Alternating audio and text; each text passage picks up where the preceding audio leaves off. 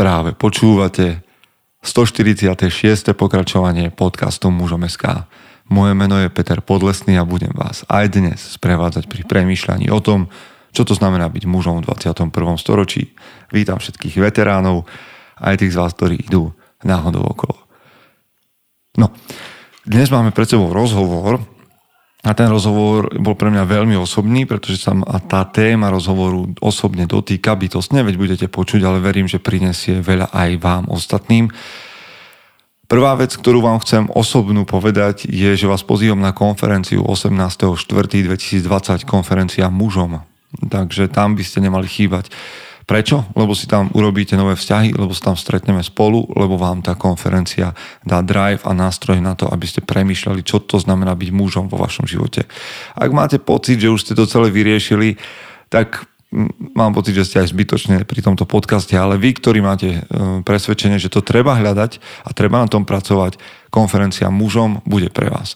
Speakery, ktorí tam budú, mi no mi normálne zavarujú závity, lebo bude tam Marek Herman. Človek, ktorý keď hovorí k mužom, tak len ticho sedím a šúcham nohami a hovorí o tom, aká je úloha muža a čo všetko máme ešte ako rezervy a resty.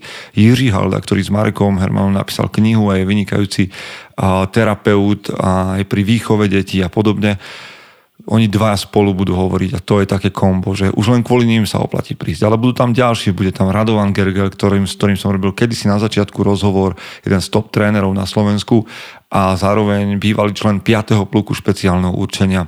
Budú tam špecialisti, bude tam urológ, bude tam... A teraz som vlastne sedel spolu s Martinom a Zanitou, s Janom Milfajtom, a hovor, to je človek, ktorý 15 rokov bol vo vedení Microsoftu a dnes koučuje, mentoruje a jeho prednášky sú na nezaplatenie. A tento človek sme len maličký krôčik od toho, aby sme to mali celé potvrdené, že, že ho tam uvidíme. Takže to zďaleka nie sú všetci, nie sú všetci speakery. Nechcem sa nikoho dotknúť, ho som nemenoval, ale budeme to odhaľovať na stránke a ja ďakujem všetkým vám, ktorí ste si už kúpili listok, aj keď ste o týchto prednášajúcich netušili vy, ktorí si tento listok kúpite neskôr, už to bude len väčšia, vyššia cena, stále sa to oplatí prísť, lebo to, čo dostanete mm, na tej konferencii, nikde inde nenájdete a som o tom absolútne presvedčený a ja vám s radosťou tam popra- potrasiem pravicou, takže ste srdečne pozvaní na konferenciu mužom 18.4.2020 v Bratislave. Či ste z Čiech, z východu, je to jedno, východňarov tam bude veľa, Čechov uvidíme, ale ste srdečne vítaní. Druhá vec, vďačný, stále vďačný za to, že prichádzate a posielate na účet podporu v zmysle pozvania na kávu 1 euro, 2, 10, 15, 5, je to absolútne jedno. Mm, to gesto je pre mňa podstatné a nie je to jedno z vášho pohľadu, pretože mikrofón, do ktorého dnes hovorím, teda ten bol napríklad jeden z tých darov, ktorý sme dostali a teraz skúpime k nemu zosilovač a ešte niečo, čo nám tu zmenší ozvenu. A to je všetko vaša zásluha, čiže kvalita zvuku sa bude zvyšovať práve preto, že vy pomáhate magazínu Mužom.sk, takže veľká vďaka. Dobre, to je asi tak všetko, ale ešte niečo by sme vám mohli dať späť, takže ak niečo chcete späť, tak vás e, posielam do sekcie Podporím na našom webe alebo ak máte radi audioknihy, a to sme už dávno nespomínali, choďte na Audiolibrix, audiolibrix.sk lomitko muzom.sk a máte automaticky zľavu na všetky audioknihy, ktoré tam budete um, nakupovať. A ak by ste chceli audioknihy, tak ja od Audiolibrixu ešte mám a budeme o nich vyhlasovať súťaž na Facebooku mužom.sk. OK? Čiže aj to sa k vám dostane. Toľko som vám chcel dať naspäť. Teraz ideme do rozhovoru a bude to dnes naozaj na premýšľanie o tom, či vnímate svet okolo vás a či sa vás môže dotknúť to, čo napríklad prežívam ja alebo môj host. Zvučka a poďme na to. Chce to znáť svoji cenu a ísť houževnate za svým. Ale musíš umieť snášať rány. A ne si stiežovať, že nejsi tam, kde si chcel a ukazovať na toho nebo na toho, že to zavideli. Pôjdeš do boja som. Ak dokážeš sniť, nedať však snom vlád. Práci taše činy v živote se odrazí ve viečnosti. Kde je vôľa, tam je cesta. Istý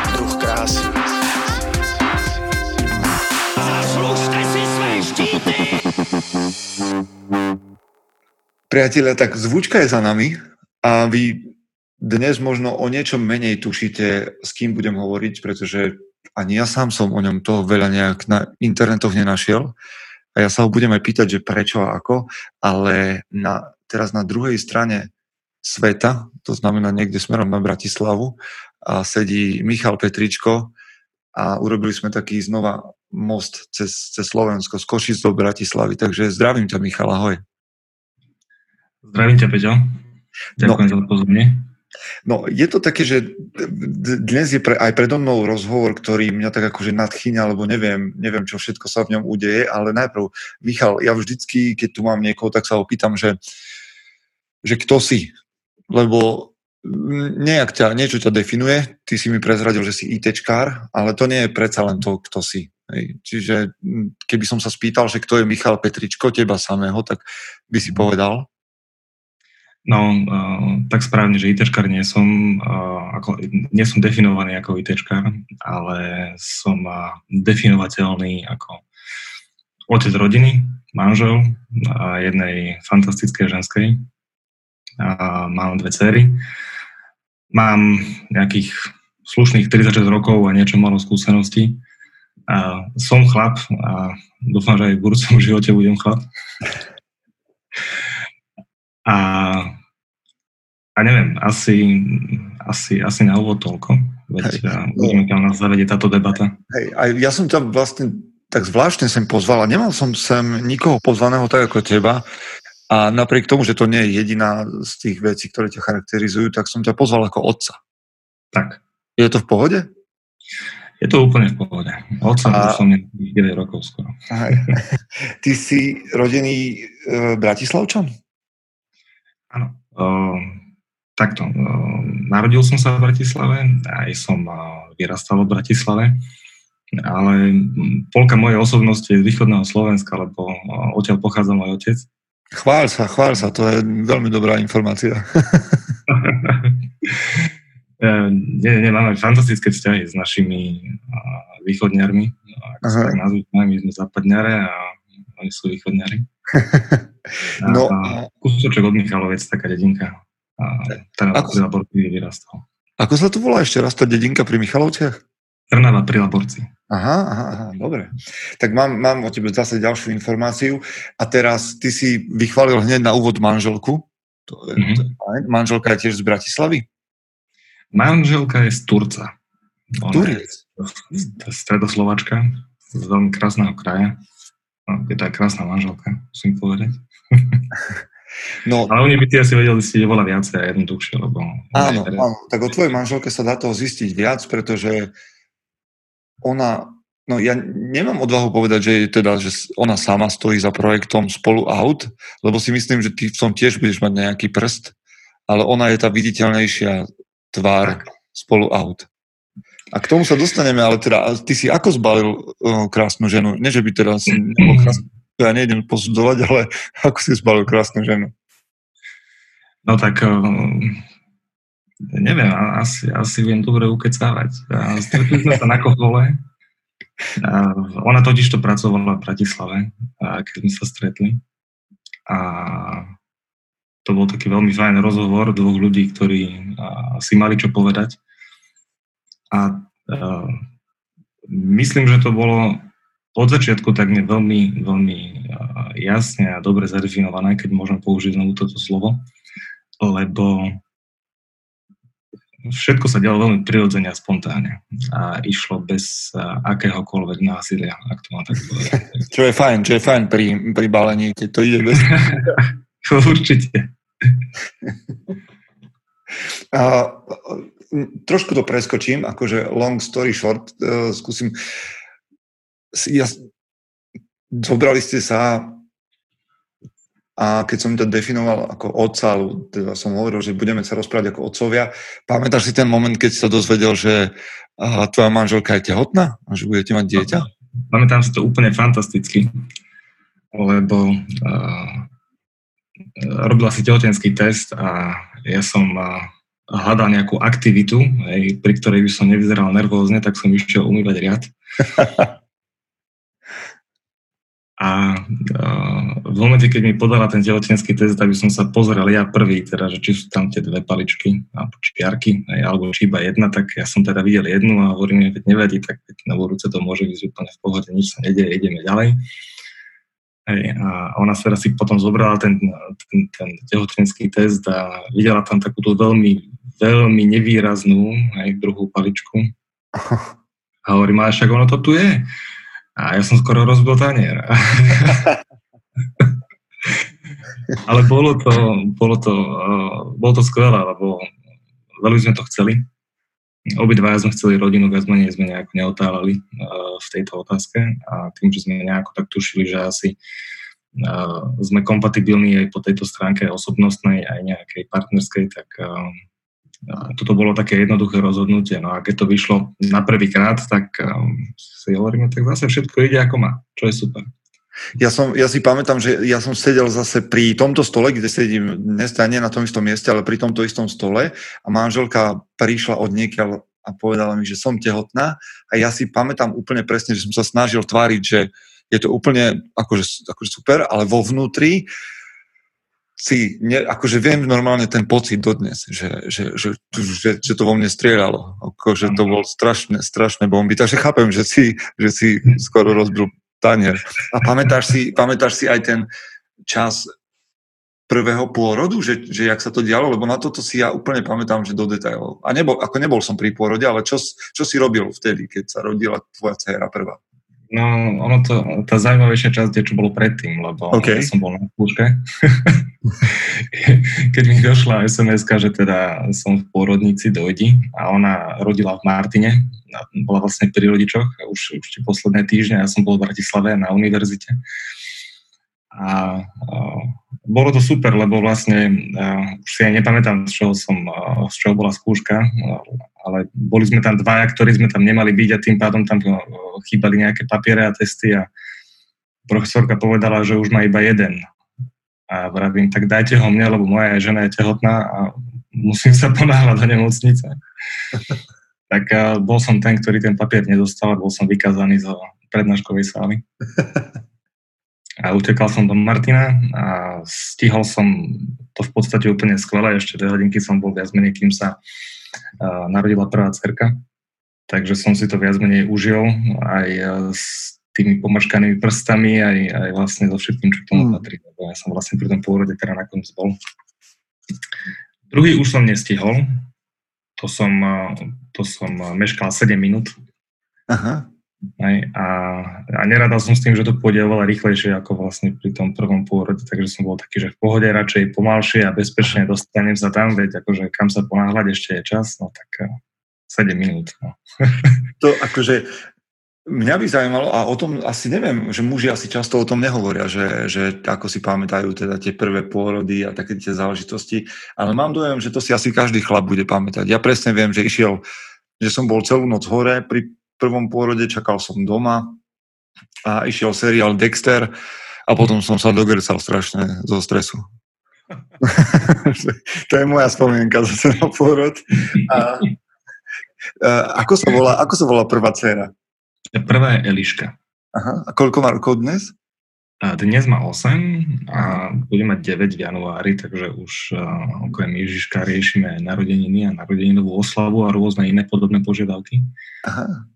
A moja, vieš, a ja len sa snažím prepájať to, ako existujeme, uh, tak spoločne v tejto téme, lebo moja dcera má 10 rokov, teda bude mať 10 budúci rok a ty máš aj druhú dceru, Paulínu. Paulínu, áno.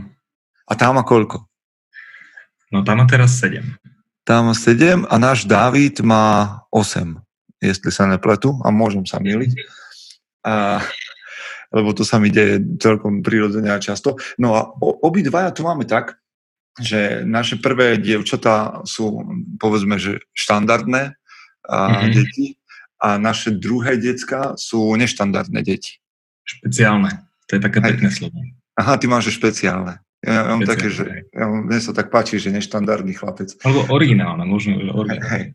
No a hovoríme teda o tom, že a keď sme už preznačili ten web, ktorý je teda dielom vašej rodiny a vášho manželstva, uh, že spolu aut, tak sme preznačili, že my dvaja máme decka, ktoré sú autisti. Tak. To, pre teba to bola aká informácia? No, asi bombastická no, v takom tom jasné, že negatívnom slova zmysle, lebo my sme v určitom ohľade stále tak nejako dúfali, že asi ako každý rodič by v tejto situácii dúfal, že všetko je v poriadku, lebo Paulínka nerozprávala toľko, alebo tak, ako by sme si už predstavovali. On, viac menej sme to začali riešiť asi keď mala okolo 2, 4, 2,5 roka. Tak 2,5, myslím, že to bol myslím, že to bol nejaký apríl alebo prelom marca, apríla v, v 2015. To bol taký prelomový rok pre nás.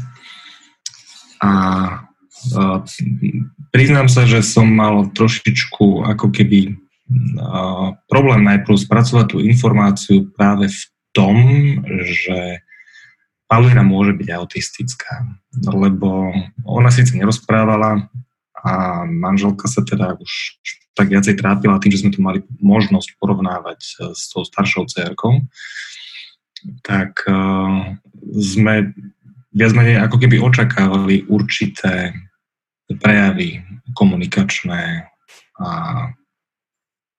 ktoré nenastávali, hej, neprichádzali.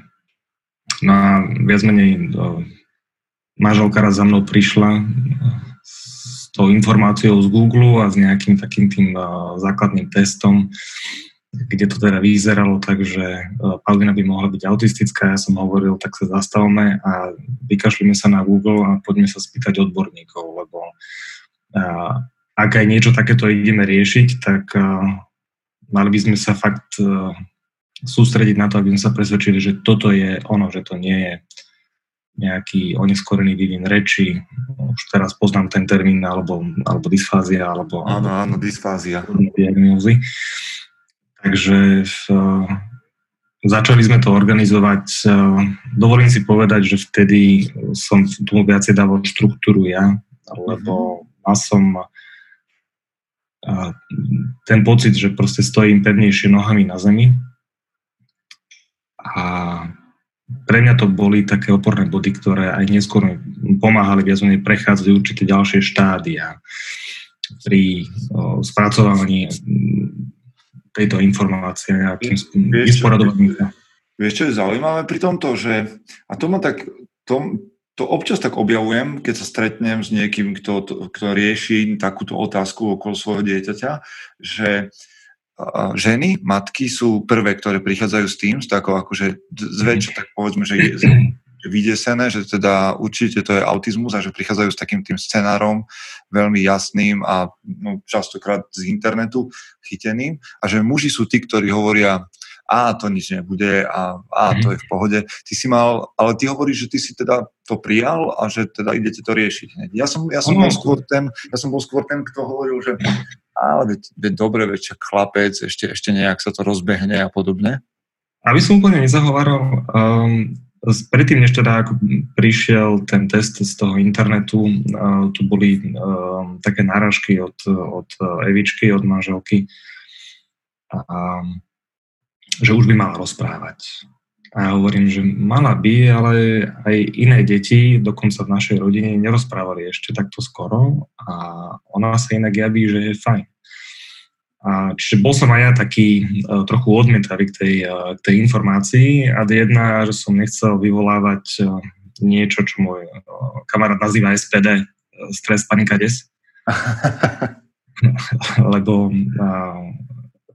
to veľakrát nepomáha riešiť situáciu, skôr to komplikuje.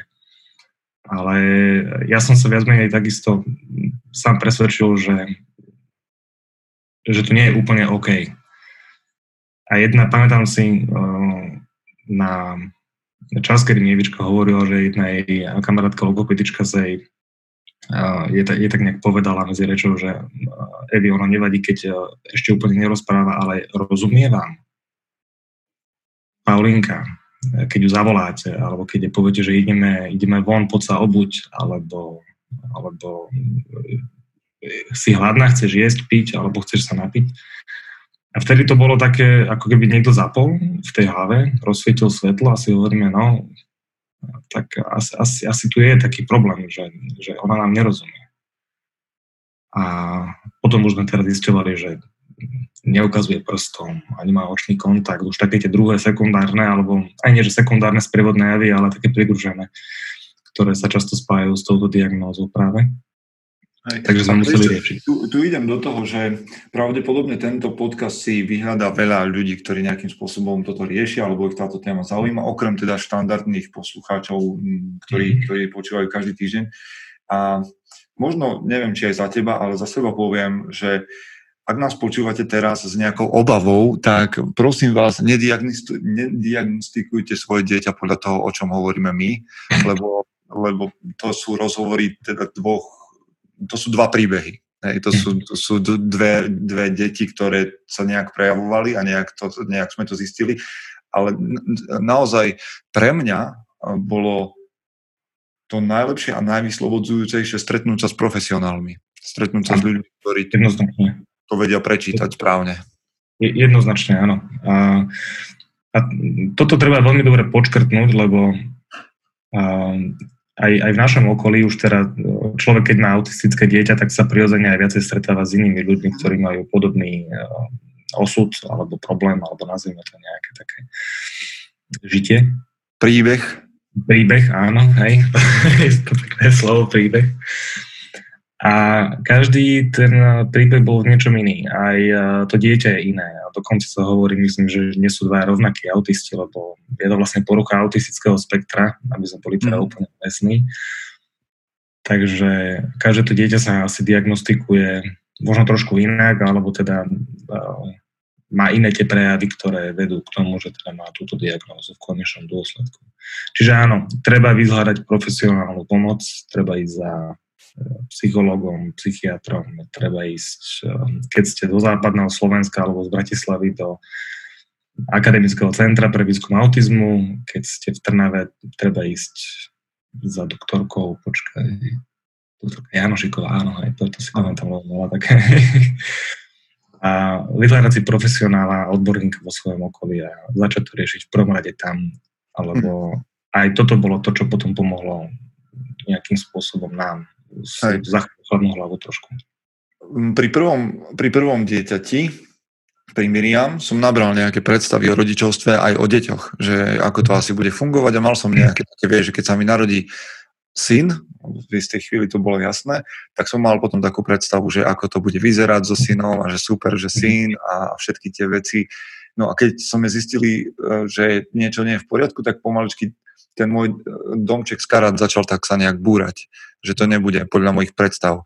Ty si zažil niečo podobné, alebo si išiel už, už v nejakým autopilotom, že, že je to všetko v poriadku a že treba sa zamerať na dieťa, alebo teda dialo sa niečo v tvojom vnútri pomedzi to? Ja som to mal trošku inak, lebo mm, mne sa narodili dve opice, nazvem to tak. pri tej prvej som neriešil som, že proste nemám syna. Aj, e, pri tom druhom dieťati už keď bolo jasné, že je to teda baba, tak uh, nie, že ma to zamrzelo, ale hovoril som si, že á, nevadí, dobre. Akože, no hej, dobre, však ale... a chlapi tomu rozumejú, ja. že, že tak nevadí, že máš, že, že to ako blbé je povedať aj, že nevadí, ale jednoducho sa zamyslí, že aha, no tak nie, to ani druhé nie je chlapec. Tak dobre, no tak ideme ďalej. Ja som z troch detí, takže... to už je, to je iná diskusia. No.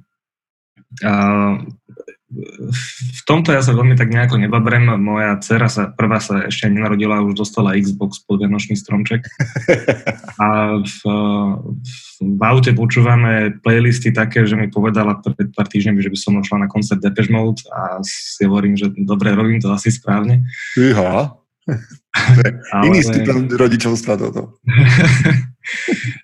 Ne, neviem, treba si zachovať tam to svoje aj v tých deťoch.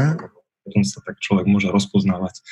Ale e, pri tej druhej, pri Paulinke, no tam, tam vznikol problém, ale v danom momente sa neriešil vlastne predstavy, ktoré uh, sme mali z Evičkou lebo my sme zase ľudia, ktorí veľmi radi cestujú, máme radi Mhm. kultúru a umenie a milujeme Taliansko a Toskánsko a boli sme ešte bez detí eh, 9 dní v Ríme a to bola proste top dovolenka, takže to skôr sme chceli tak zážitkovo zdieľať eh, niečo podobné aj s našimi deťmi. A, a aktuálne si neviem predstaviť, že by som s Paulinkou prišiel do muzea a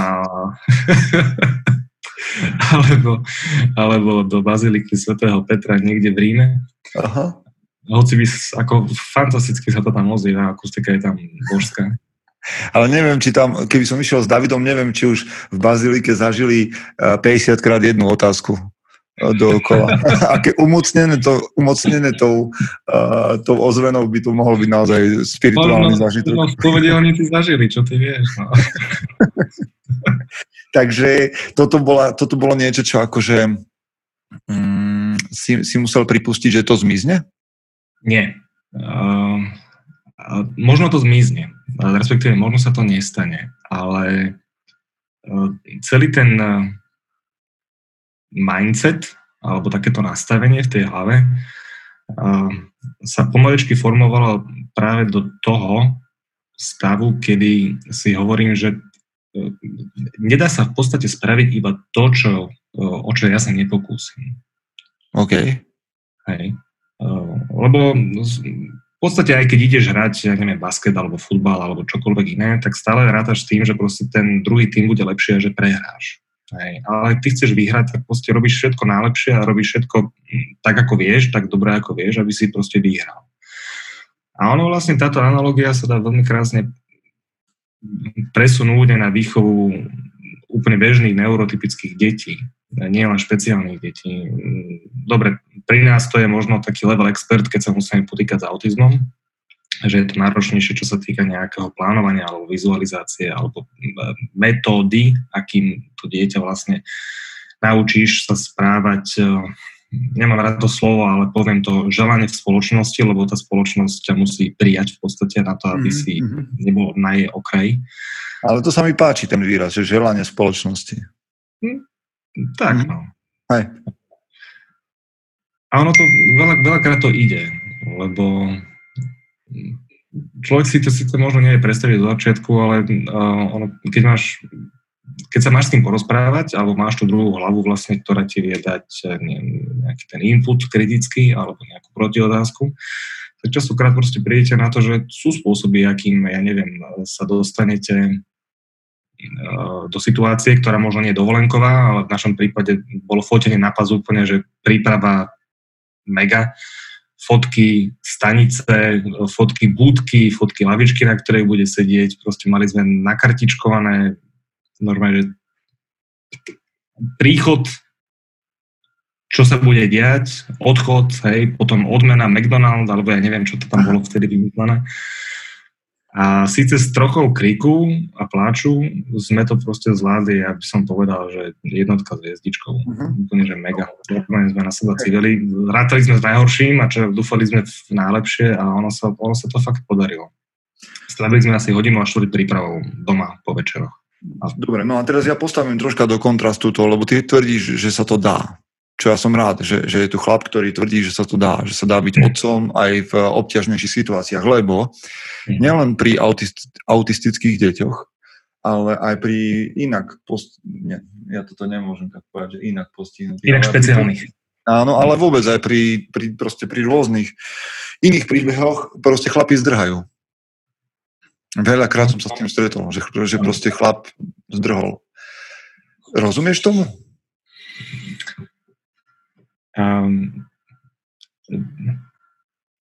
áno, viem, viem pochopiť, čo asi človeka dokáže dohnať do situácie, kedy proste odíde, Mhm. kedy to vzdá. Um, som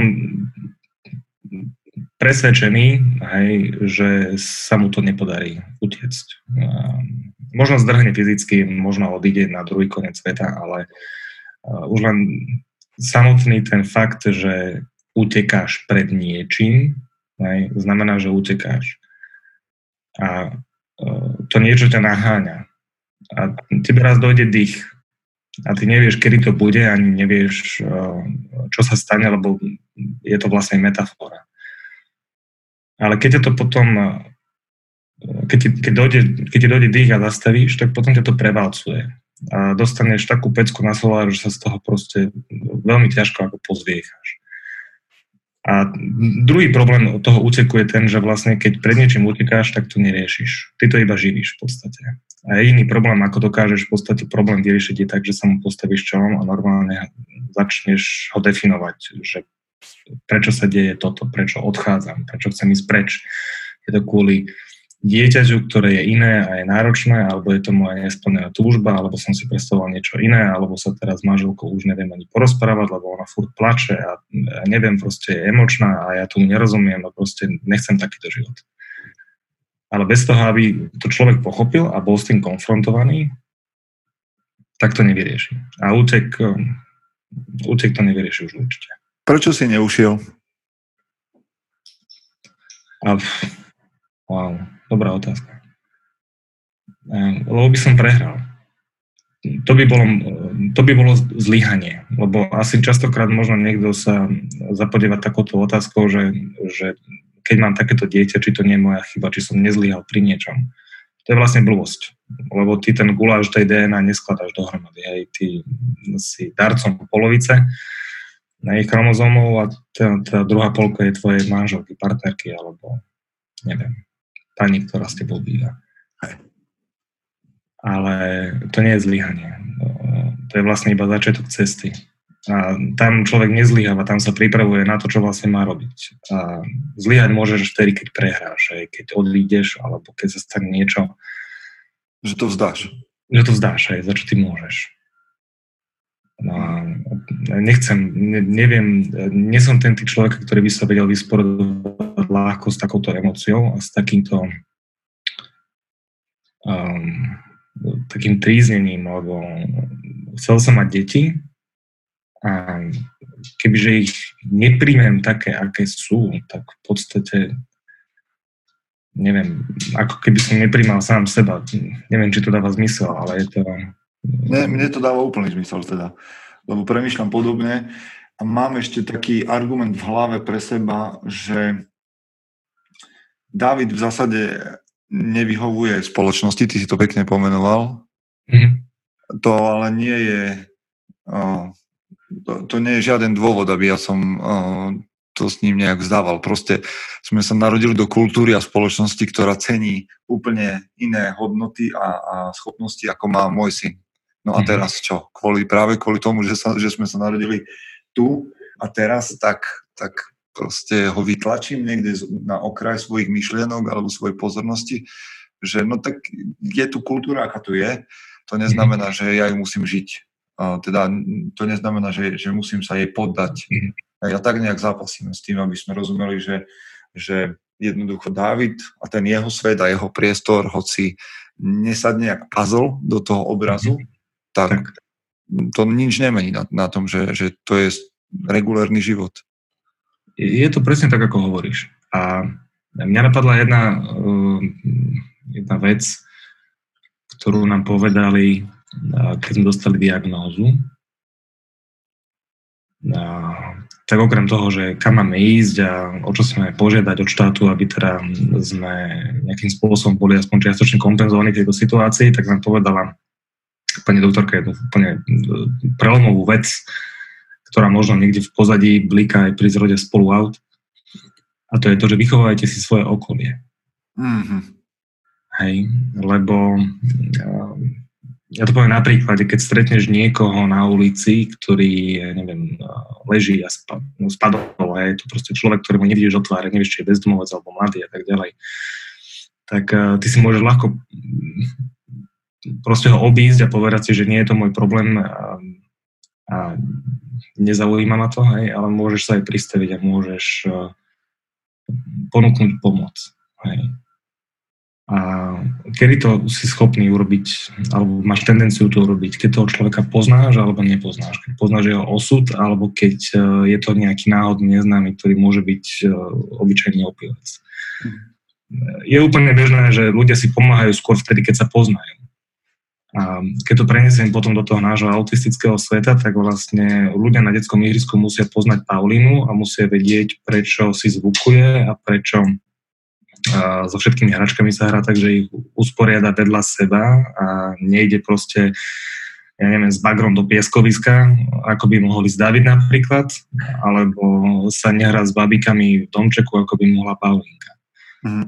A tí ľudia častokrát nie sú odmietaví. Možno sú odmietaví, keď to dieťa kričí a nevedia, prečo kričí, lebo tomu nerozumejú. Ale ako náhle to pochopia, tak skôr si myslím, že majú tendenciu uh, porozumieť, cítiť sa. Ženy bývajú oveľa empatickejšie ako chlapi častokrát, takže tam má, je to možno o to jednoduchšie. Mm-hmm.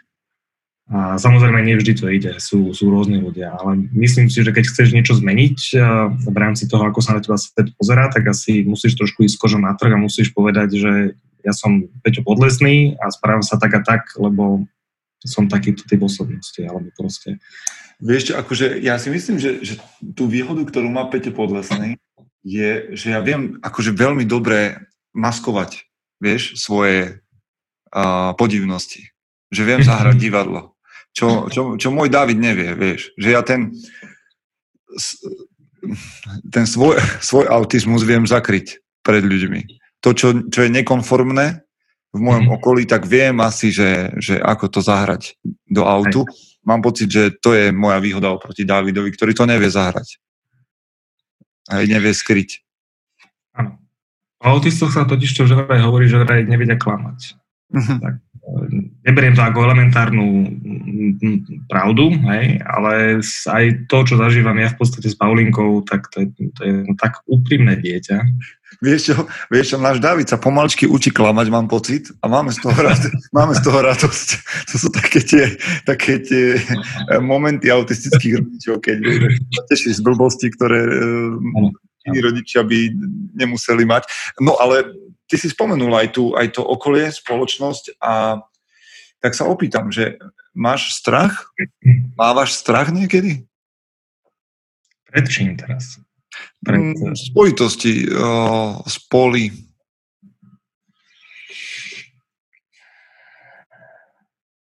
No, určite, že áno. Len uh, takto strach, že uh, si ublíži, lebo má, čo ja viem, slabší púd seba zachovy, alebo nerozumie, ani nie, že nemá, ne, nemá slabý púd, má dobrý púd seba zachovy, ale uh, v rámci jej vnímania sveta neviem, či ona vie niekedy zhodnotiť, uh, do akej miery je niečo nebezpečné. Mm-hmm. Ju môže zaujať uh, lietajúci motýl, poviem hlúposť, ktorého pohyb krídel počuje ona oveľa silnejšie alebo môže vnímať úplne inak, ako ho vnímam ja a ona sa môže rozbehnúť za tým motýlom a zrazu môže ísť cez cestu a môže tam byť auto. Tak z toho to mám proste taký základný strach, ale niečo, čo aktuálne viem, že príde a ešte neriešime napríklad to, že Paulinka proste rastie a bude dospelšia a dospelšia. A Um, nechcem povedať, že sa tomu vyhýbam, ale ešte na to nemyslím, mm-hmm. lebo hovorí sa, že nehas, čo ťa nepáli. Hej, hej. Momentálne mám uh, iné starosti, aj s tým, že teda už má zase väčšiu a múdrejšiu hlavičku aj Paulinka, tak má aj uh, také vrtochy aj svojské, tak, s ktorými teraz aktuálne, na ktorých pracujeme. A uh, a preto neriešim to, čo bude potom. Preto sa nebojím tej budúcnosti, lebo tá budúcnosť má kopec iných premených, ktoré nemusia súvisieť s Paulínou a môžu súvisieť Aha. s vedou a medicínou a postupom a, a čímkoľvek iným. No, na, na toto ja veľmi sa ešte nedívam akože na, na tú medicínu, lebo nejak som to tak prijal, že teda veci fungujú, ako fungujú, ale občas mi blísne hlavou to, že ako to bude. A to je to, čo neriešiš asi denne ale občas mi to tak preblesne hlavou, že dokeľu, že teraz je to fajn, lebo sme tu a jedného dňa tu ani ja, ani Ivka nebudeme. A vtedy čo, nechám Davida Miriam na krku, že akože dospelá sestra bude mať navždy pri sebe toho brata svojho, alebo že budú tu, bude tu spoločnosť, mm-hmm. ktorá bude k nemu zhovievavá, že akože ho príjmu, aby sa mal tak dobre ako s nami. Mm-hmm. To, to, toto ma niekedy akože tak vy, vy, vydesí. Vydesí. Áno. A v podstate máme takú celkom slušnú paralelu, lebo vlastne aj, aj ty máš prvé dieťa, ktoré je neurotypické a tým pádom zažíva takisto neštandardnú situáciu. Musíme si uvedomiť, že vlastne aj, to, aj ten súrodenec a nemá toho parťáka. Hej, hej. Musí možno tolerovať, že tomu druhému sa viacej prepečie veci toto, je, toto musíme na to dávať veľký pozor aj my u nás doma. No, no to je masaker niekedy. To... Lebo vieš, štandardne chlapi, ktorí sa so mnou stretávajú a majú doma decka dve a tak ďalej, tak nejak idú tak prirodzene rovnakým metrom alebo sa snažia, no, tak vždycky máš nejakého obľúbenca, povedzme. Ale, ale u nás je to viac vypuklé, mám pocit, že fakt, no tak ne, nechcem od Davida presne to isté upratovanie ako od Miriam. Hej. No a, a ona už, už jej to začína občas liesť na nervy. Takže to musíme... Niekedy robíme také, také teatrálne upratovanie, keď e, si to spomenul, že, že aj keď teda Paulinka vzdoruje pri tom upratovaní, tak dávam si pozor, aby no poviem to tak hlúpo, ale tak e, chlapsky od huby, aby som kričal rovnako na jednu aj na druhú. Aha. Lebo, a, ja, ja presne viem, že ona to optikou vidí, že, že niečo je iné v podstate pri tom prístupe ne, nás rodičov ku Eliške a ku Paulínke. A keď e, príde tá možnosť nejako vykarhať Paulínu, aby teda si upratovala, alebo aby, e, ja neviem, nešla jesť puding do obývačky, ale aby ho vedla v kuchyni tam, kde ho má zjesť je Eliška, tak vlastne to urobím a dúfam, že to v podstate nejakým spôsobom v nej zanecháva taký ten odkaz, že dobre, je to možno častokrát nefér, ale zase aj ona má svoje mantinely. My, my si inak rodičia strašne často možno tak nejak predstavujeme, že tie deti nám rozumejú, alebo, alebo s nami žijú, ale možno sme úplne vedľa. A možno to ich vnímanie sveta je niekde inde, aj, aj tých súvislostí, aj, aj celá tá perspektíva na život, to je asi, asi niekedy chcem od nej veľa. Musím, musím sa no, je, je to tak, je to tak. Akože, vieš čo, ale ja sa, sa tak nejak uh, chlacholím tým, že um, robím to prvýkrát, no, tak vychovávam prvýkrát v živote. Hej, hej. som prvýkrát v živote pri, pri oboch deťoch, tak e, robím, čo môžem, no, robím, čo viem. Tak, tak.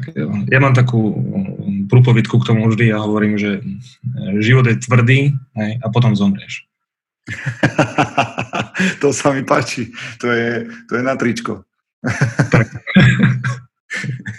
Počujem, no, schválne sa spýtajte o tom, že či nebudete robiť pre chlapov takúto verziu, lebo teraz máte von nejaké trička, teda a vaše ženy to tak mm, prezentovali vonku, tak toto by bola taká verzia pre chlapov, že život je tvrdý a potom zomrieš. To by som musel. a v, čom ťa, v čom ťa zmenili deti? No,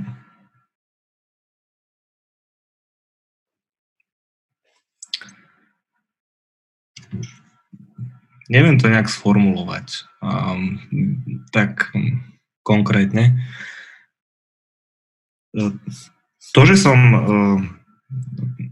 to, že prvá cerka bola v pohode aj po tejto stránke, vo mne spravilo človeka, ktorý sa možno viacej bojí a stará a nikdy som nemal problém s nejak prijať zodpovednosť, čiže stal sa zo mňa možno zodpovednejší muž a otec. Ale až vlastne pri tej druhej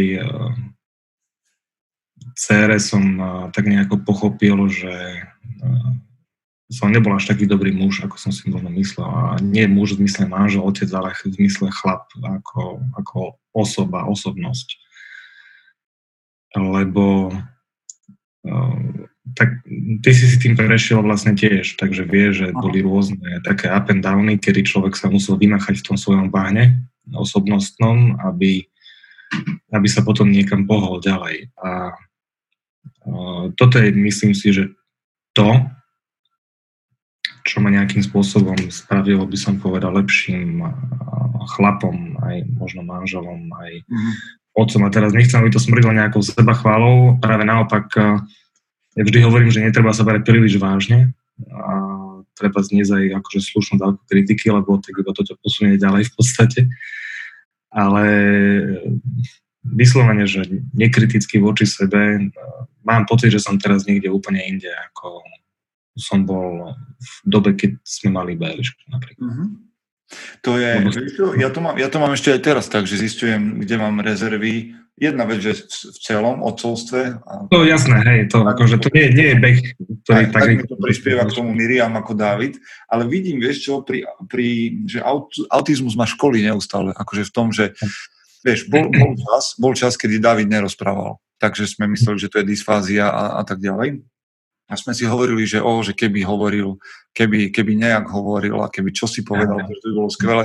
Dnes David hovorí a vieš, koľkokrát som sa pristiel pri tom, že si, ale keby si to, keby nerozprával aspoň na pol dňa, vieš, alebo že Keby si bol chvíľu ticho. Vieš, lebo, lebo v rámci toho autizmu, to asi znova povieme niečo, čo možno ktorí, ktorí nás počúvajú, netušia, tak Dávid sa vie celkom slušne zacikliť v tom, že sa pýta jednu otázku dookola a opýta sa ju naozaj, že veľa, veľa krát.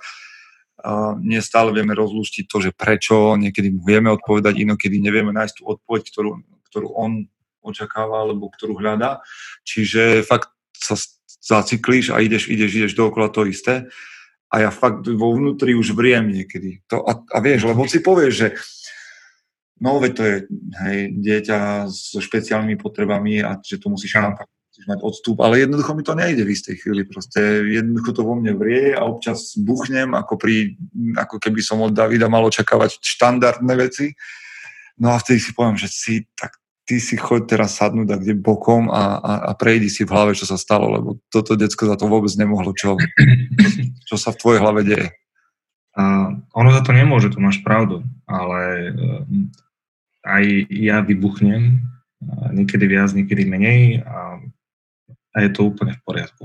Mm. Prišiel som na to, že to je v poriadku, lebo no, predstav si to naopak. Predstav si, že by si nevybuchol a iba by si to v sebe dusil. A potom by si to dusil viac a viac, no exploduje, že jedného dňa budeš ako super vulkán a proste zmetie všetko okolo seba. A to vôbec nie je dobré. Je jasné, že proste e, netreba si ventilovať frustráciu a nervozitu na svojich vlastných deťoch, čiže pokiaľ máš niekde vo vedlejšej miestnosti boxovací pytel alebo fotku svojho šéfa proste, tak choď tam a e, sprav to inak. Ale častokrát sa človek dostane do situácie, že sa proste nedá akože uniknúť z daného momentu, aby si vypustil paru niekde inde a bohužiaľ vtedy uh, aj to dieťa proste je častokrát tým terčom. Podľa mňa to sa stane každému človeku a je jedno, či je to chlap alebo ženská. Aj. A len je potom aj to, že, že či s tým vieš pracovať ďalej. Mm. Hej. Či si vieš potom povedať, že dobre, tak toto bolo zlé, vybuchol som preto a nechcem už na budúce takto vybuchnúť. Ja chcem byť v tomto neviem, lepší. Vieš, čo mi napadá, tak neviem, toto, a nechcem, aby to znelo ani ako kliše, a neviem ani, či je to dobrá otázka, ale dá sa, naučil ťa niečo autizmus? Lebo vieš, ako, no, aby, nechcem, aby to vyznelo tak, že teraz musíme z autizmu urobiť za každú cenu niečo úžasné a unikátne a že jak vlastne my sme požehnaní, jak sme požehnaní tým, že naše deti sú autisti a jak z toho akože ťažíme, všetko je úplne krásne. Ale predsa mi to napadá, že naučilo ťa to niečo? Um, vieš, čo je... Schválne, či mi vieš odpovedať, čo, s čím sa potýkaš tak najviac každý deň ako vo svete autizmu? Lebo nie je to ani nič pekné a nikto by to asi nechcel mať doma, ale čo je v podstate pre teba a súvisí to s tým tvojim výbuchom, čo je také najdôležitejšie vlastne, aby, ja ti pomôžem, aby si bol trpezlivý. No, hej. Aby si vedel počkať. Lebo aj u nás sa stáva to, že Paulinka vybuchne a má, keď mám ten chochnes v poriadku vnútri, tak si viem povedať, že proste teraz musíš počkať. A normálne, že vydržať to s takým tým stoickým kľudom, nech sa vykričí, nech, nech proste dostane ona do seba tú frustráciu a potom vlastne ideš ty a nejdeš kričať, ale ideš vlastne robiť nie, tú, tú požiadavku vlastne, ktorá viedla k tomu výkriku aj k tej, k tej zlobe, tak musíš opakovať. Ale to sa časokrát nedá. No, ale práve to, to ma to naučilo a to ma to vlastne učí každý deň, že musíš byť trpezlivý. A pokiaľ sa to dá, tak si proste tlapni s manželkou, jak vo wrestlingu a teraz choď do toho ringu, lebo ja vybuchnem a, a vtedy je to super. No. Áno, Ale- tak nejak, tak nejak to u nás funguje presne, že na striedačku, že dobre, že teraz choď do druhej izby, idem ja. Áno, A, Lebo keď by žilo isto. Hej. hej.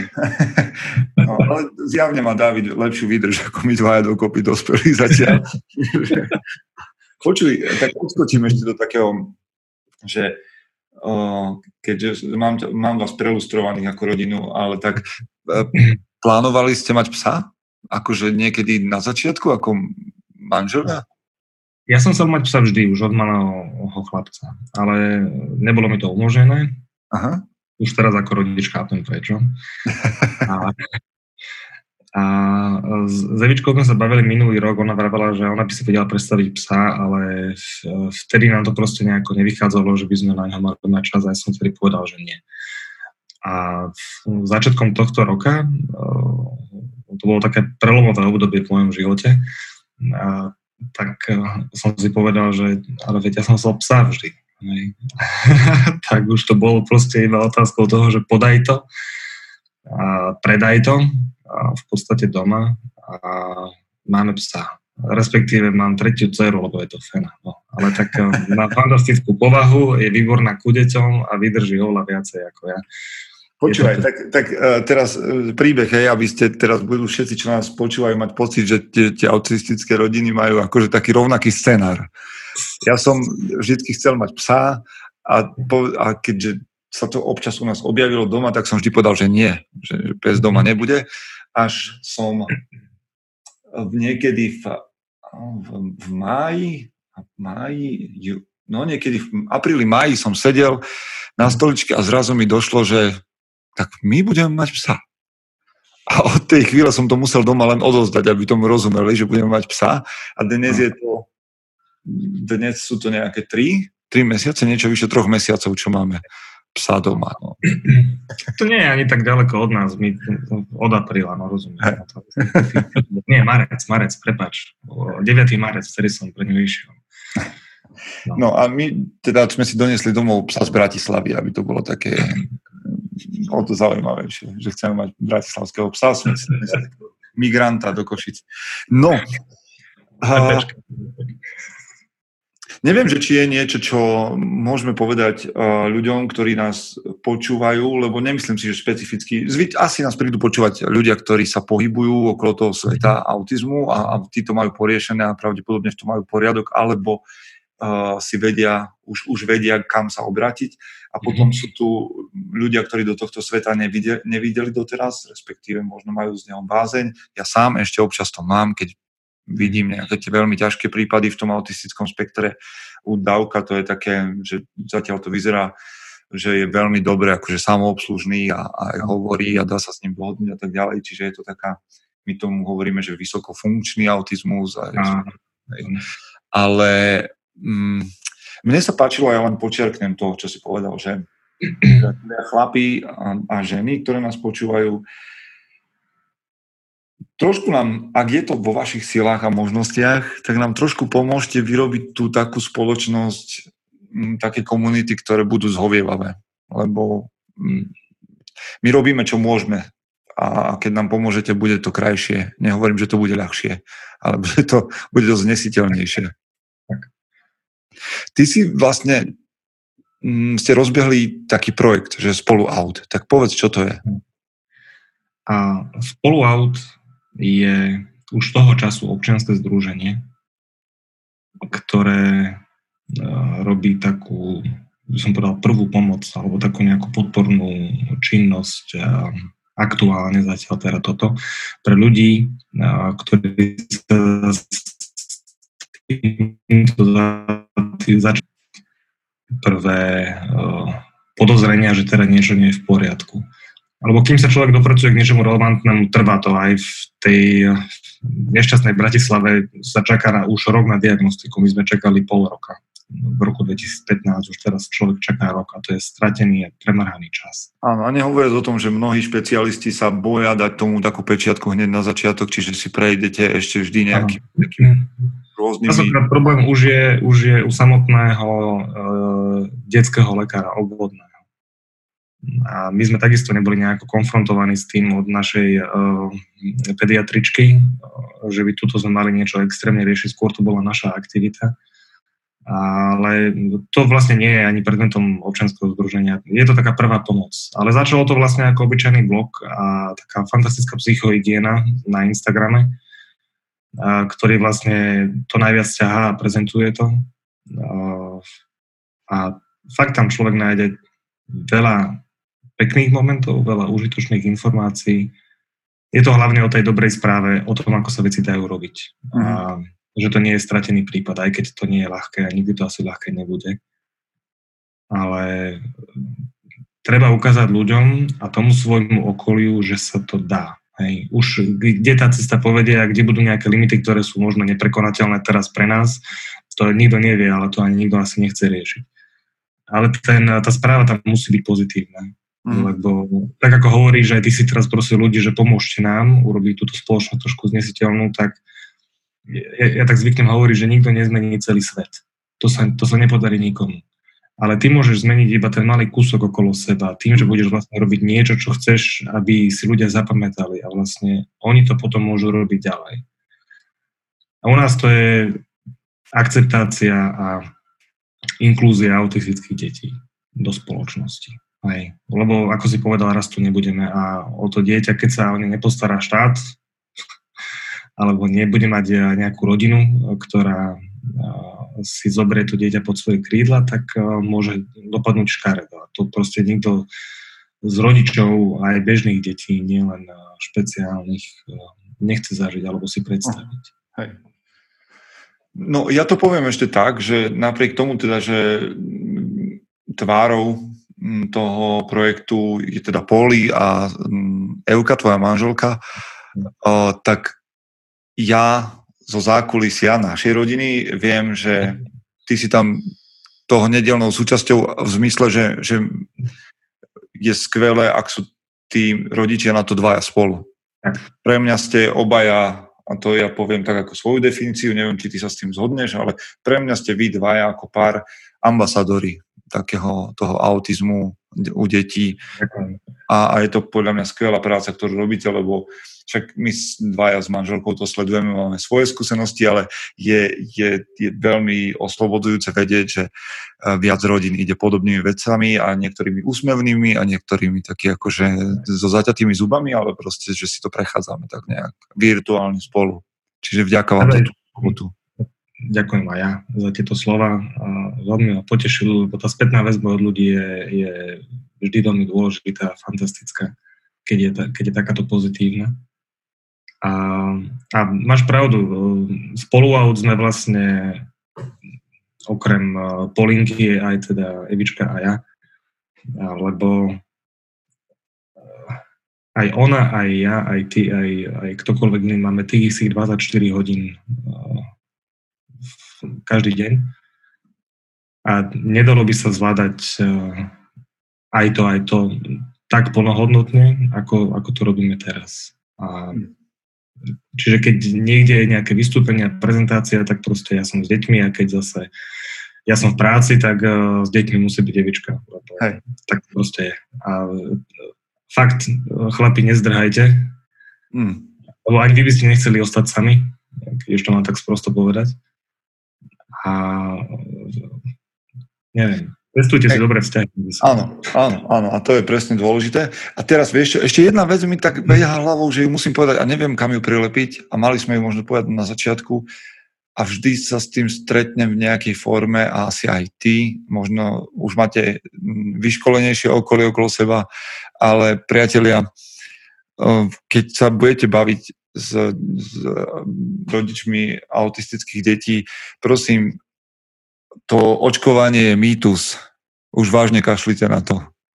Hej, to už akože je to, je to otravné, my to radi vám budeme opakovať, že je to mýtus, že autizmus nevzniká žiadnym očkovaním, ale naozaj to už nejak tak príjmite, priatelia, prosím vás. Ja teda nie som ITčkar v žiadnej farmaceutickej spoločnosti, len by som to poškrtnúť teraz ale aj retrospektívne, lebo uh, napriek tomu, že obidvaja teraz uh, s Evičkou sme z toho názoru, že vlastne očkovanie no, nejdeme na tej vlne, hej, kedy by sme vyňovali očkovanie za, za túto zlobu, ako mám tak povedať škaredo.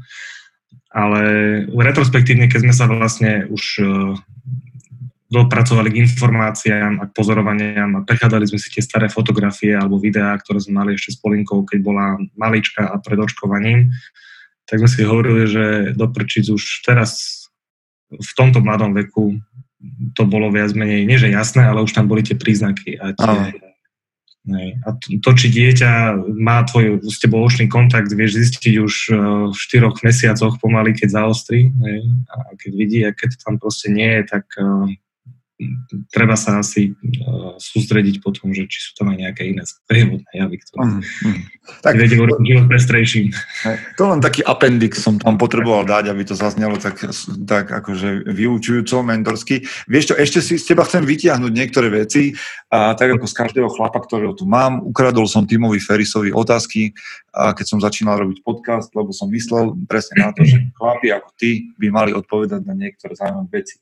Tak teraz Dobre je našou úlohou tvojou a mojou ukázať ľuďom, že napriek tomu, že, že sa zaoberáme výchovou detí našich uh, úžasných, uh, špeciálnych, tak máme ešte svoje nejaké um, také odbočky a nuancy života. Čiže ktorú knihu, o ktorej knihe by si povedal, že ju, sa, sa ju oplatí darovať niekomu inému? Že, že ti dáva zmysel a aj po rokoch? No, ja mám jednu, ktorá ma e, celkom zásadne ovplyvnila a, a je to, kniha sa volá 4 dohody, je to od Dona Miguela Ruiza. Veľmi krásne, jasne, zrozumiteľne napísaná kniha o tom, ako človek môže byť lepší sám v sebe. A je to o štyroch dohodách e, so sebou samým, bez toho, aby som eh, nejakým spôsobom spoileroval strašne, tak eh, je to je to o tom, ako sa naučiť eh, nebrať si veci osobne, ako, mm. ako si nedomýšľať nejaké veci a robiť všetko, čo vieš najlepšie, ako vieš, vôbec nie je podstatné, či vieš urobiť niečo na 20%, keď vieš niečo urobiť na 20%, tak urob na 20%. Aha ale keď ideš potom večer spať, tak si môžeš láhnuť do tej postele s myšlenkou, že urobil som veci najlepšie, ako som vedel. A to zrkadlo si proste pred sebou samým nastavuj každý večer, lebo seba neoklamáš. Hej, okolie možno, hej, ale seba nie. O, super, vďaka. Áno. Uh, 4 dôvody, ja, ja to niekde potom dolu odlinkujem v, v článku na mužom.sk, takže ľudia budú môcť kliknúť niekde, pravdepodobne na Martinus alebo niekde tak. Uh, Rád sa pýtam túto otázku, lebo je taká praktická, že čo si si kúpil za posledné pol roka takže do 100 eur, čo sa tešíš z toho, že to je užitočné? Uh, no, uh, tak do 100 eur nič, ale kúpujem si pravidelne každý mesiac za 35 eur, je taký fantastický zážitok, lebo z hodou okolností mám za barakom jeden úplne že famózny whisky bar, a každý mesiac sú whisky, ochutnávky, degustácie, a fliaž a, a značiek, ktoré si asi možno človek bežne nekúpi, nemôže, alebo, alebo má toľko peniazí. A v, samozrejme, že nechodím tam sám, ale máme tam uh, výbornú partiu ďalších chlapov, s ktorými si toto zdieľame. A oh, to, toto, je, toto znie veľmi fajn je to, je to proste v kalendári každý druhý útorok uh, zabukované miesto pre mňa, kedy si tam levička nemá povolené nič vkladať, lebo ide sa na degustáciu. My máme tak, my máme tak posledných piatok mesiaci, nemáme tam degustáciu. Ja som sa teraz nejak za posledné tri roky zmenil z takého whisky na, na rumového. Ale mm-hmm. tak mhm. povedz nejakú takú, že whisky, že, že takú, že tvoj top. Tvoj top? Uh-huh. Je ich teraz niekoľko, lebo asi každý diskáč prechádza z tých jemnejších potom ku tým tímovým, ale tak, uh, taký prienik uh, Talisker 57 Nord je jeden z mojich veľmi obľúbených panákov.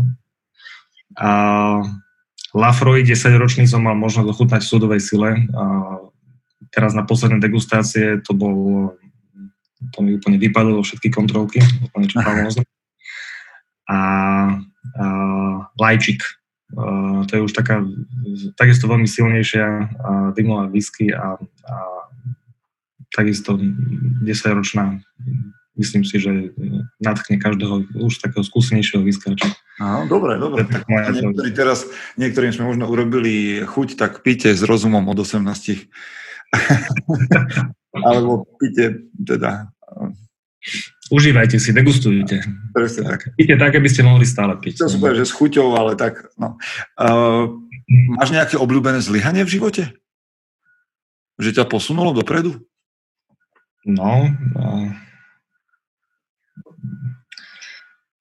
no to bolo to vymáchanie sa v tých vlastných, uh, neviem, asi, asi depkách, mm. lebo uh, No to keď človek zažije proste takú tú apatiu veľmi silnú, kedy ťa už viac menej nebaví v princípe nič, aj už robíš veci iba na autopilota, aby si, si odškrtal tie checkboxy každý deň. A, tak vtedy je niečo zlé a, a treba nakopnúť ten motor nejakým spôsobom a treba to ale aj pochopiť a vymechať sa v tom, lebo ak to proste príde, nezaboli to a odíde, tak asi to potom nestalo za to, hej, keď tak povedať v úvodzovkách. A v tomto mi pomohol jeden veľmi vzáci človek, ak môžem povedať, jeho meno volá sa Rasto Ďurové a by fantastickú vec pre chlapov, ktorí práve potrebujú nakopnúť motor, nájsť taký nejaký svoj vnútorný kompas. Ja ti potom pošlem aj, aj link, lebo toho chlapa treba zdieľať, to musím povedať takto na plnú hubu, aj keď to možno vyznelo divne. Uh-huh. A uh, fakt, že uh, vlastne kvôli tomu, že som ho stretol a že som absolvoval také nejaké sedenia aj s inými chlapmi, nielen teraz s ním, lebo tu bola taká skupinová terapia, ja tomu hovorím. Tak vlastne mám sa teraz. Čo je v podstate druhá najlepšia vec, ktorá sa mi mohla udiať tento rok. A uh, to je vlastne ono. Ten, to tvoje dno, to, v mojom prípade tá depka, tá apatia, tieto veci ktoré človek sa nesmie bať riešiť. Aj. Nie je hamba ísť za terapeutom alebo, na, alebo požiadať o pomoc, lebo niekedy proste potrebuješ ešte niekoho iného, aby si sa postavil na tie nohy. Aha, super, super, skvelé. Uh, no, Rasto Ďunové je človek, ktorý tiež pracuje s mužskými kruhmi. Áno. Takže no, možno sa tam niektorí chlapi nájdú v tej jeho práci, čiže super. A poďme, poďme trošku ďalej a to je, ja sa snažím vždy z hosti vyťahnuť niečo, že máš niečo také, čo je tvoj zvyk, ktorý miluješ a tvoja žena alebo tvoje okolie nad tým krúti hlavou? Že? A ty sa ho nechceš vzdať napriek tomu? Áno, uh, nikomu to nehovor, hej, ale milujem mamine pagáče s horčicou. A ona keď to videla prvýkrát, že som jedol pagáče... Pagáč s horčicou? Pagáč s horčicou. Uh, neviem, niekto má rád, čo ja viem, mlieko ku treske, hej. Uh, už ho nebudem za to súdiť, ale proste pagáč a... Príde mi to na, tej, príde mi to na takej úrovni, ako mlieko k treske. A, a to, to sa stalo nejakou náhodou? Či to sa stalo na intraku? Či Aký to má? Na intraku to boli venčeky s džemom, aj také tie opávia, to skladané raňajky, to poznáme viacerí. Ale neviem, ja horčicu odjak, že ja, čo si pamätám, čo mi pamäť siaha, tak, tak eh, vždy som horčicu miloval a neviem, proste som to kydal na všetko, čo som jedol a toto bolo proste niečo, čo mi úplne, že tak. Povedz, povedz prosím ťa nejaký zvyk, ktorý si nadobudol v posledných rokoch, ktorý, za ktorý si rád. Že máš nejakú zvyk, rutinu alebo niečo v tomto štýle. No, mám fantastických kolegov, partiu aj kamarátov a vždy dvakrát do roka ideme na pánsku jazdu a ideme do hôr. A ideálne, keď tam nie je ani elektrina, alebo no, môže byť samozrejme, ale je to také ozdravnejšie pre tú hlavu, keď sa musíš potýkať s nejakou technológiou. Niekedy je dobré ísť aj na hlúpe wellness, ale musí tam byť nejaká túra, musí tam byť nejaké vypätie, nejaké prekonávanie tých limitov svojich a teraz sme boli nedávno, vyšli sme na rozsutec a Samozrejme, nie hneď prvý deň, lebo po prvom dni to väčšinou býva ťažké, taká, tak, tak, taký výstup. Ale toto je ono. Máme to tak dvakrát do roka, na jar a na jeseň. kedy si ideme oddychnúť a, od a, takých bežných starostí. A potom sa ešte organizuje jedna chata do roka, to je taká tá s tebou mne baví sviet chata, kde zase ideme s deťmi bez bab. A to sa deti veľmi tešia, lebo majú o 90% menej zákazov. Toto sú skvelé veci, lebo presne o tomto na mužeme hovoríme, že, že proste chlapi potrebujú chlapov, a či už posedieť pri degustácii alebo, alebo vybehnúť dohovor a trošku vypustiť paru, lebo oceľ sa brúsi oceľov. No a napriek tomu, že milujeme naše ženy, partnerky, manželky, priateľky, tak ešte, ešte ten svet stojí tak, že, že muži potrebujú mužov v istom A dobre, idem sa ťa opýtať ešte, mm, ktorý mýtus v tvojom svete, ktorý, s ktorým sa stretávaš, ťa vytáča najviac? Je niečo také... Mm, a nechcem tu teraz e, cieliť na autizmus, možno, že to je niečo v práci, ale vieš, taká tá...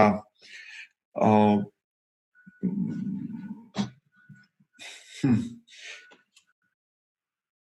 také niečo, čo, čo vieš, že, že je proste urban legend že to všetci hovoria, že tak to je, ale ty si zistil, že to tak nie je. Um, neviem. Uh, lebo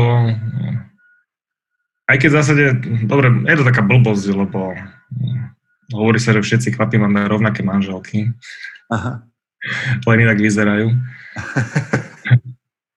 Ale ja mám fantastickú manželku. Hm. A v dobe, kedy ma ona potrebovala, tak som tam bol, ale potom zase, aj keď ja som ju potreboval, tak tam bola aj ona pre mňa.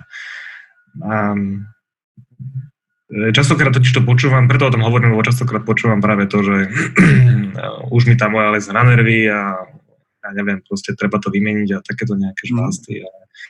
skôr mám pocit, že tam proste je chyba niekde nejakom komunikačnom kanále, pretože my sme aspoň dve také, dve také povede, že sa dosť rozprávame o, o veľa veciach, aj si vieme akože tak vynadať alebo povedať si, že toto nebolo dobré.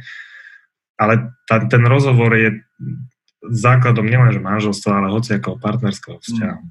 A toto je podľa mňa to, čo asi tak chýba vo veľa takých tých prípadoch, kedy už mi tá moja leze na nervy, aj keď samozrejme, že každá občas leze na nervy, ale tak to je, neviem, aj, ja to, e, myslím, že na revanš to robíme, čiže... Aby sme si neboli nič dlžní. A posledná, posledná otázka z, tej, z tohto setu. Čo robíš, ak si, ak, ak si zahltený vecami? Že je toho, že si nesústredený a že je toho dosť? Máš, nejaký, máš nejaké rýchle riešenie v takej, v takej situácii?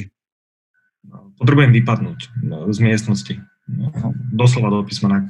Či už ideš v práci na vecko a ja neviem, proste zahraš si niečo alebo neviem, pobrusuješ, ale ideálne, pokiaľ sa dá, som doma, tak zoberiem sa a idem von. Uh-huh. A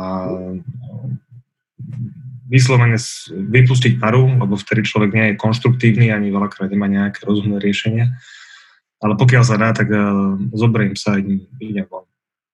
To, je inak, to je inak jedna z vecí, ktorú mi tento náš pes dal, že normálne viem, že musím ísť von. Proste to zviera tu mám z môjho rozhodnutia, tak vychádzam a častokrát, že na hodinu do lesa neviem, odkiaľ som ju zobral tú hodinu, lebo som sa tváril, že ju nemám, ale, ale je tu. Čiže ak, ak chcete riešiť takéto veci, kúpte si psa. Tak zistíte, že máte čas. Dobre, vieš čo, jedna vec, jedna vec, ktorú sa pýtam, to je naozaj, naozaj posledná, že ty máš nejakú, nie, či máš, tak prosím ťa, povedz mi, ako by si definoval chlapa? Alebo muža na správnom mieste? Dobre, s tým dávaš. Neviem, správny chlap v mojom ponímaní by sa nikdy nemal nejakým spôsobom hambiť, postaviť sa za to, v čo verí. A nemusí to byť zrovna niečo náboženské, aj keď môže. A môže to byť osobné presvedčenie, ale postaviť sa za seba, za to vlastne, čo si myslíš, čo si presvedčený, aj keď to možno aj blbosť, ale vieš, keď si ovplyvniteľný a iba počúvaš, tak um, nikto ťa asi nebude potom nejako brať vážne, alebo hmm. sa môcť do teba oprieť. Hej. Pokiaľ si vieš v určitých momentoch buchnúť pesťou do stola a povedať si, že takto to nebude, alebo že budeš robiť veci tak, ako ty si myslíš, že sú správne, samozrejme bez toho, aby si tým niekomu inému ubližoval, lebo to je asi taká základná premisa. Už keď niečo robíš, čo ti robí dobre, tak aspoň tak, aby to neubližovalo ostatným. Tak myslím si, že toto je niečo, čo by každý správny chlap mal v sebe mať, ešte no, možno na margo iných vecí, ale hmm. asi v tomto by som asi začal. Super, super, vďaka. Ďalšia dobrá odpoveď do, do portfólia toho, čo som počul od ďalších chlapov.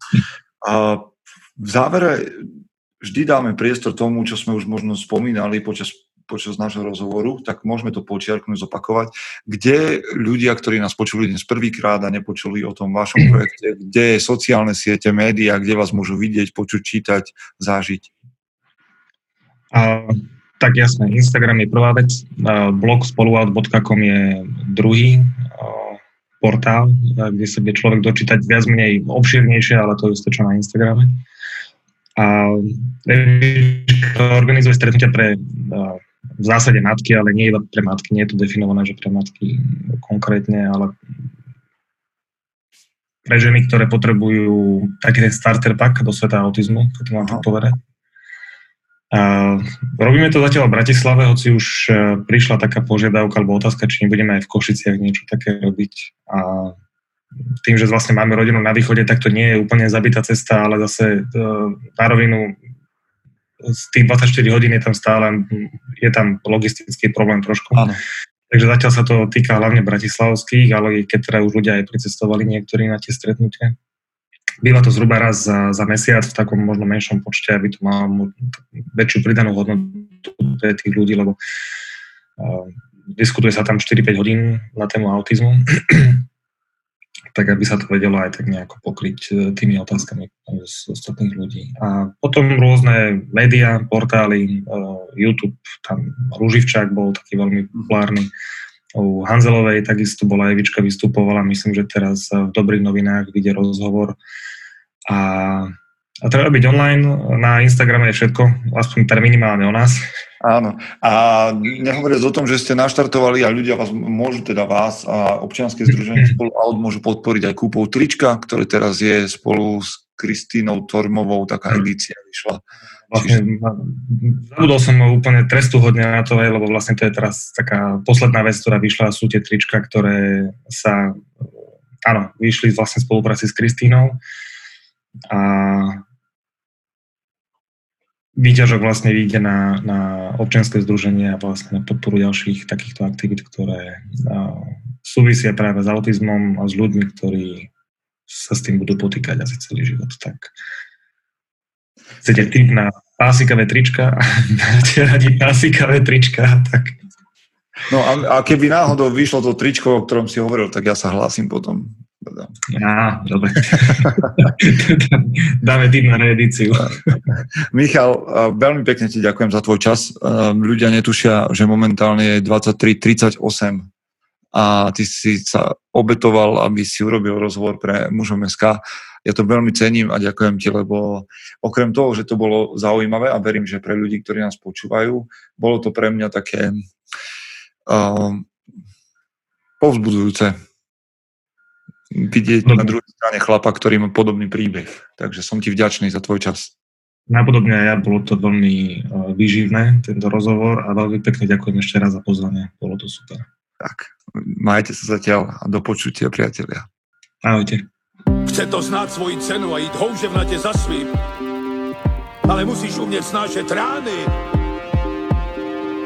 a ne si stiežovať, že nejsi tam, kde si chtěl a ukazovať na toho nebo na toho, že to zavideli pôjdeš do boja som. Ak dokážeš sniť, nedať však sní vlád. Práci taše činy v živote se odrazí ve viečnosť. Kde je vôľa, tam je cesta. Istý druh krásy. Zaslužte si své štíty!